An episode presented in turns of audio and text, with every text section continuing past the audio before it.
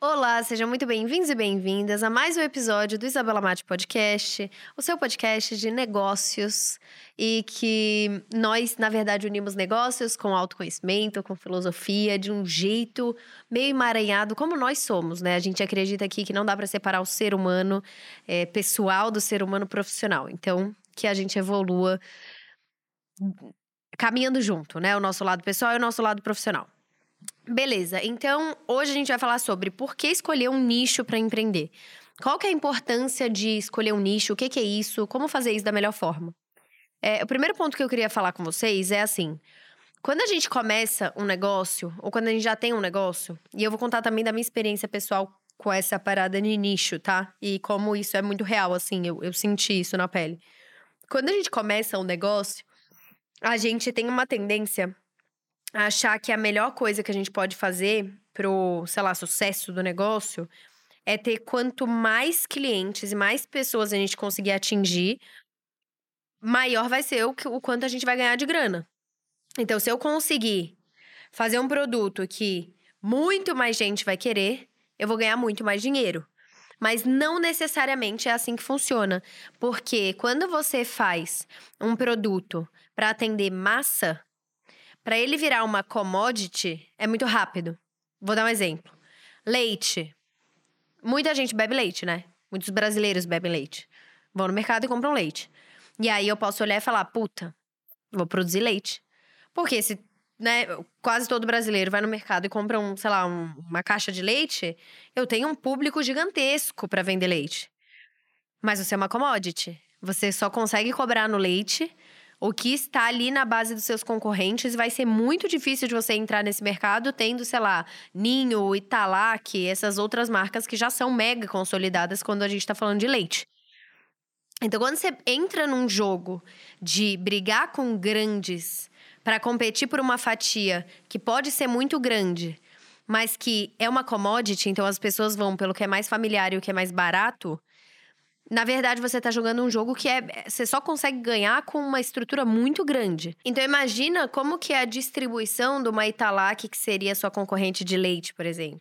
Mas se você faz leite orgânico da fazenda do sei lá o quê, que garante que as vacas não sofrem, e é um leite. É, sei lá, que tem alguma outra coisa diferente. Ou um leite vegetal. É, feito por que é da melhor qualidade do leite vegetal, que vai tipo te ajudar e nananã para o público que é que não que tem intolerância, não só intolerância a leite, mas que não come nada de origem animal. Quando você pega esses dois exemplos, o que acontece é que, por mais que você tenha um público menor em termos de quantidade de pessoas, você tem um público que está disposto a pagar mais por uma solução que tenha uma causa por trás e por uma solução que converse com ele. E você consegue criar uma comunicação muito mais assertiva para essa pessoa. Se eu tô falando com gente que compra leite, tem N tipos de pessoas. Tem gente que compra leite por causa dos filhos, tem gente que compra leite porque gosta de tomar leite, tem gente que compra leite para fazer receitas, tem gente que compra do mais barato, tem gente que gosta de uma marca específica. Tem, tipo, é muita coisa. Eu não consigo falar com essas pessoas porque o interesse delas não é no leite. O leite é uma commodity ela não tem um interesse em leite. Agora, essa pessoa que pagaria mais caro no leite de amêndoa, que foi feito de tal jeito, isso e aquilo, essa pessoa tem um interesse no leite. Tipo, ela sabe qual é o leite que é melhor, ela sabe, ela entende.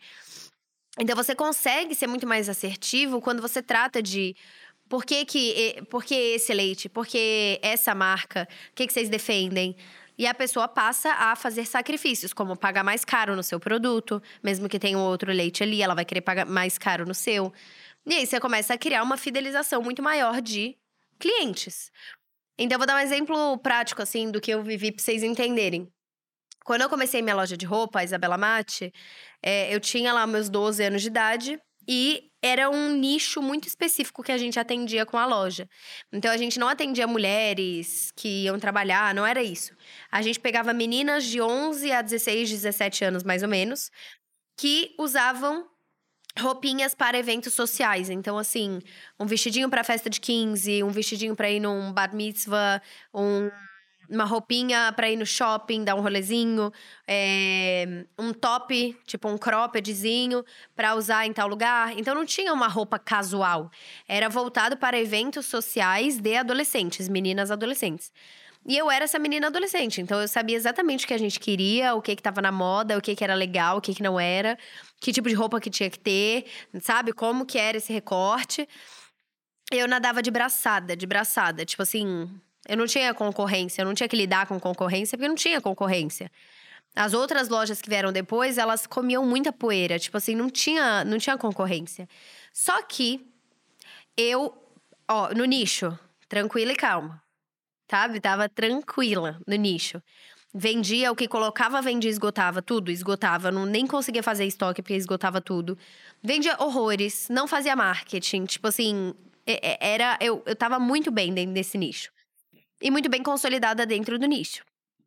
E aí quando eu, eu fui envelhecendo e eu saí desse target ali de público, eu, e eu engravidei muito cedo, eu me formei muito cedo, então, tipo, com 16 anos eu já estava entrando na faculdade, com 19 eu já estava grávida. E eu saí um pouco desse público, começou. Eu comecei a ir para o Mar Vermelho, que se chama, que é, tem muito mais concorrência, e saí desse nicho que eu tinha antes, que era o nicho de roupinhas para meninas de 11 a 16, que ainda funcionaria muito bem, porque ainda não tem marca que é tão focada nisso. Só que é mais difícil para mim, eu tenho que pegar minha irmã e falar: ô, oh, o que, que é legal? Tipo, o que, que vocês estão usando? E fazer produtos em cima disso. E aí não seria mais uma marca que eu divulgaria, mas outras adolescentes, se fosse o caso. Mas como sempre foi a minha imagem muito forte, ela foi também se descobrindo comigo. Então, é, eu comecei a produzir muitas outras coisas. Jeans, e coisas floridas, e coisa com babado, e coisa colorida. E, co e, a, e o DNA da marca muito era preto, branco, era tipo coisa bem básica. Preto, branco e jeans, era isso né, coisas coloridas e tal. E isso parecia que ia atrair e, a, e agradar muitos mais públicos, né? Porque eu estava com diversidade naquilo que eu estava trazendo. Mas na verdade não é isso que aconteceu. Na verdade, o esforço de vender se tornou muito maior. Porque tiveram. Eu entrei num, num ambiente que tinha muito mais concorrência. Eu não conseguia comunicar tão claramente o propósito eu não conseguia comunicar tão claramente com um público que era muito mais inchado e antes era muito mais fácil de eu comunicar. Eu tinha comunicado de um jeito muito mais amplo. E foi muito mais esforço de venda para vender esses produtos. E aí a gente entrou num ponto que eu falei assim, tipo, a gente vai ter que levar essa loja para algum lugar ou fechar essa loja. Não porque ela não dá lucro, porque a gente sempre vendeu muito, tipo, sempre rolou de vender. Só que o esforço era maior, você entende? Tipo, ah, sempre deu lucro esse negócio, mas nem faz mais sentido comigo. Eu pensava isso. Não faz mais sentido comigo? Eu não sei para onde a gente vai. Que que, qual é o plano daqui dois anos? Não sei. E eu falei, ou a gente vai determinar esse plano, e aí a gente pode mudar tudo, derruba e cria de novo nesse terreno, né? Ou a gente. E, e acha um nicho de novo, ou é melhor fechar. E tá tudo certo, e segue a vida e abre outros negócios. E foi um ciclo de uns 10 anos e tá tudo bem. E a, só que eu não consigo desapegar, né? O meu primeiro negócio, eu, eu tenho paixão por ele e o propósito dele sempre foi muito legal. E aí a gente criou, então, uma nova identidade. E é um processo que demora. E isso que mais me frustra, que eu estou treinando minha paciência, porque demora. A gente vai produzir é, agora as, os novos produtos, a nova linha, essa nova identidade, ela é específica, não vai fugir nada da, da identidade que vai ser a marca ela vai ter outro preço, outros tipos de produto. Numa, num nicho específico, com campanhas específicas, a gente está tendo fazer rebranding, ou seja, refazer toda a identidade visual, os logos, etiquetas, caixas, tudo. É, campanhas, as fotos, o site, tipo assim, tudo. Estamos tendo que refazer. E essa nova fase, é, ela vai voltar para nicho, para comunicar com esse grupo aqui para ser referência nisso daqui. Por quê? Porque eu sei que isso é o que funciona melhor. Facilita para o marketing, facilita na hora de você comunicar, facilita hum, é, na hora de vender, porque quem quer comprar aquilo, porque se identifica com aquilo, com esse tipo de produto, está disposto a pagar mais caro por isso. Quando você tem um propósito e um porquê de marca muito claro, para a pessoa ela tá disposta a esperar mais, a pagar mais caro, a esperar um produto que esgotou voltar. Então a gente está mudando todo o modelo de negócio para a gente sabe o que a gente quer daqui dois anos, a gente sabe como chegar lá, só que tem que ter paciência, porque o processo de mudança, ele é um processo demorado. Então, é, a gente tá nesse limbo ali, mas olha como é, né? Tipo, eu tive a experiência de estar, ser a maior do meu nicho, tipo, a maior do Brasil, do, do meu nicho, de que, que mais tinha reconhecimento, que todas as meninas sabiam quem era, para passar a ser uma marca que era tinha muito reconhecimento, mas não tinha um diferencial competitivo tão grande além de mim. Como diferencial competitivo, tipo, nenhuma outra marca tinha a Isabela, só, só essa, né? Porque eu nunca fiz propaganda de, de outras lojas de roupa. É, enfim, então tinha, mas não tinha o diferencial competitivo no nicho, na comunicação, e a gente retomou isso agora para essa nova fase, para esse para esse novo rumo, sabe? Esse novo caminho.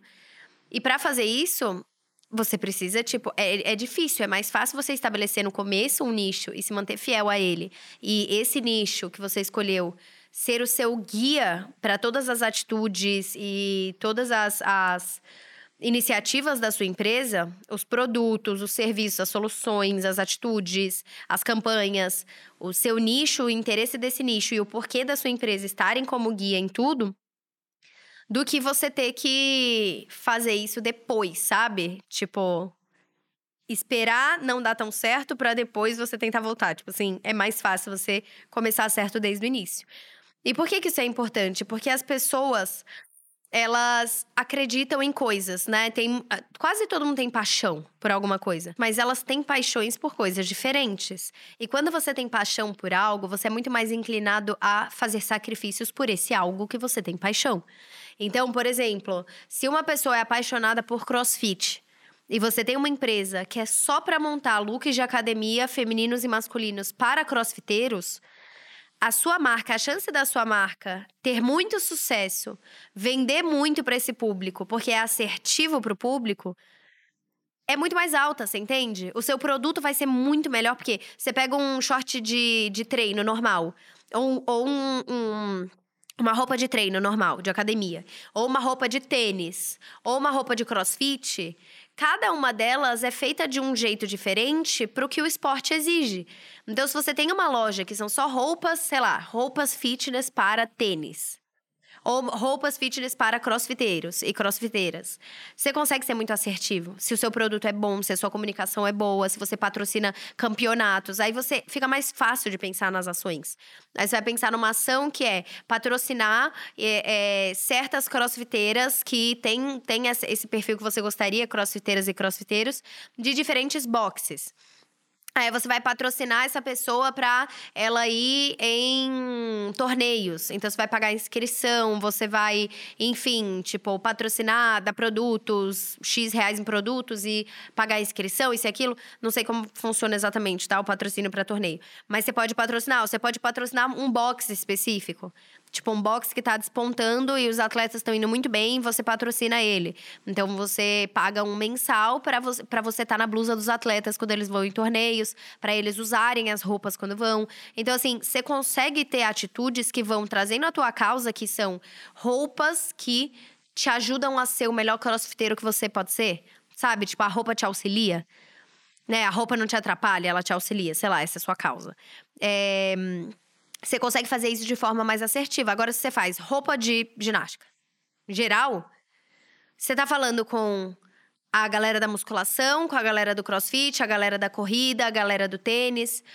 Porque se você tá falando com todo mundo, você tem um poder menor de persuasão e você também tem. É, as pessoas estão dispostas a fazer menos por aquilo que você tá oferecendo. Tipo assim, elas estão dispostas a pagar menos, elas vão ter menos paixão pelo seu negócio, elas não vão ficar divulgando para outras pessoas, sabe? Então, é mais difícil de você crescer. É muito melhor você focar naquelas pessoas que acreditam no que a sua empresa acredita, porque essas são as pessoas que espontaneamente vão espalhar o seu negócio, elas vão falar do seu negócio para as outras pessoas. Então é muito melhor pegar elas do que pegar a massa, você entende? E é isso que eu acredito sobre nicho. É muito mais fácil de trabalhar, é muito melhor para você saber e ser mais assertivo no que você vai produzir de produtos, serviços, soluções, cursos, tanto faz. Você garante a qualidade. Você tem que ter um porquê muito claro e foca antes nas pessoas que acreditam e compactuam com esse porquê da sua empresa. E o nicho, ele te ajuda a ter um diferencial competitivo muito mais forte. Entende? E se comunicar de uma forma muito mais eficiente. Enfim. É isso que eu queria trazer para vocês. Eu queria perguntar se você, você tem um nicho no seu negócio, você empreende de algum jeito, você já pensou nisso? A gente tem uma caixa de pergunta aqui, se você estiver no Spotify, que você pode mandar, né? Tipo, você pode responder essa pergunta que eu fiz para vocês aqui. Eu não consigo te responder, mas eu leio todas. Ou você pode também é, me mandar no Instagram, você que sabe.